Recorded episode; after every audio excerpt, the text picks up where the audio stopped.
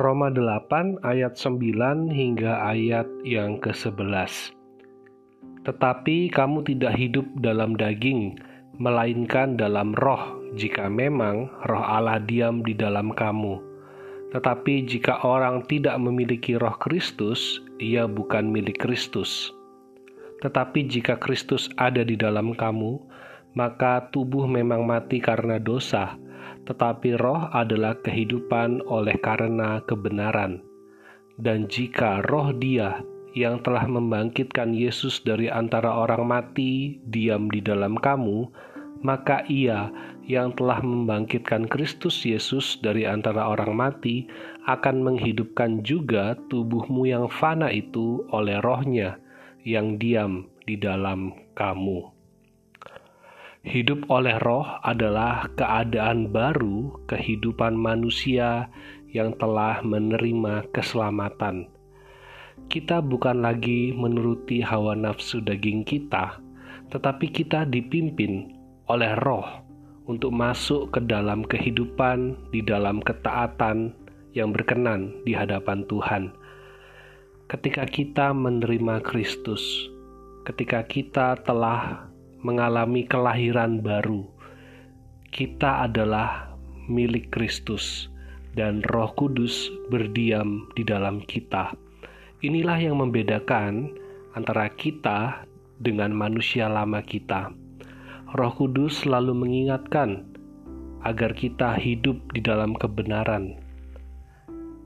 Bersama dengan Roh Kudus, kita tidak mengandalkan kekuatan diri kita sendiri, karena daging itu lemah.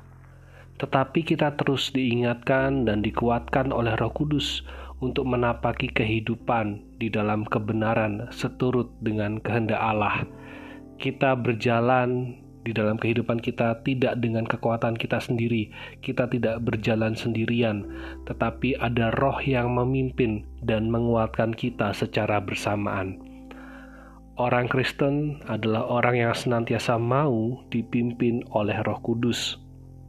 Di dalam Kristus, kita menerima pengampunan, kita menerima pembenaran, agar kita menjalani hidup kita di dalam pertobatan. Ayat 10, Paulus menulis, "Roh adalah kehidupan oleh karena kebenaran." Setelah kita dibenarkan, maka roh yang ada di dalam kita akan terus memimpin kita untuk kebenaran, membela kebenaran, melakukan kebenaran, menyampaikan atau memberitakan kebenaran.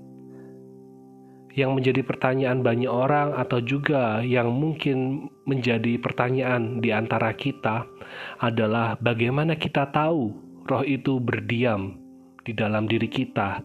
Bagaimana kita tahu roh itu memimpin kehidupan kita? Jawabannya adalah kita dapat mengetahui bahwa ada Roh Kudus yang berdiam dan berkarya dalam diri kita ketika kita memiliki keinginan yang besar untuk semakin dekat dengan Tuhan. Kedua, ketika kita bisa menyadari akan anugerah keselamatan yang begitu berharga yang sudah Tuhan nyatakan bagi kita di dalam Kristus Yesus. Ketiga, ketika kita punya kerinduan untuk semakin mengenal Juru Selamat kita dan Tuhan kita, Yesus Kristus. Keempat, Roh akan membuat kita untuk hidup di dalam pertobatan dan meninggalkan kehidupan lama kita. Ada keinginan untuk terus bertumbuh di dalam kebenaran, dan ketika ada ketidakbenaran terjadi, maka akan muncul perasaan tidak tenang atau tidak nyaman di dalam hati kita, di dalam pikiran dan perasaan kita. Kalau tanda-tanda tersebut tidak pernah kita alami atau rasakan, mari kita selidiki kembali diri kita. Kita tanyakan, apakah aku adalah milik Kristus? Apakah arti hidupku selama ini? Apakah arti kesalehan dan ibadahku selama ini? Inilah pesan yang sebenarnya Paulus sampaikan kepada jemaat di Roma ketika mereka mengalami konflik di antara dua kubu. Pertanyaannya adalah, apakah engkau adalah milik Kristus? Jika ia lakukanlah kebenaran, hiduplah dalam kebenaran yang terus dipimpin oleh Roh Kudus.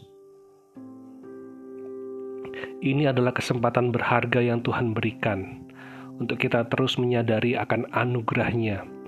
Jika memang Roh Kudus belum berdiam di dalam diri kita, maka inilah kesempatan untuk kita menerima anugerahnya. Mari kita rasakan kasihnya yang besar.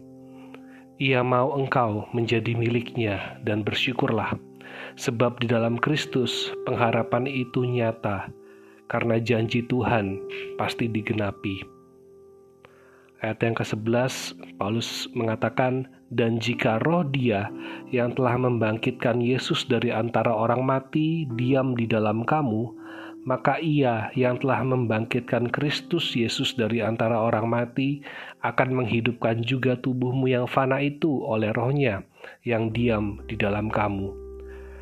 Tubuh fana kita memang akan binasa, tetapi roh Allah yang kekal akan membangkitkan kita bersama-sama dengan dia yang telah mati dan bangkit dari antara orang mati. Di dalam Kristus kita punya pengharapan, kita punya sukacita, kita punya kehidupan baru yang terus dipimpin oleh roh di dalam menjalani kehidupan di dunia ini dengan kita menyongsong kehidupan yang kekal yang sudah dijanjikannya. Biarlah firman Tuhan ini boleh terus menguatkan kita dan terus memimpin kita untuk menyadari akan karya roh Tuhan di dalam kehidupan kita dan biarlah kita juga boleh menjalani kehidupan kita terus dipimpin oleh Roh Kudus dan juga menghasilkan buah-buah kebenaran yang bisa dinikmati dan menjadi kemuliaan bagi nama Tuhan. Selamat beraktivitas, Tuhan Yesus memberkati.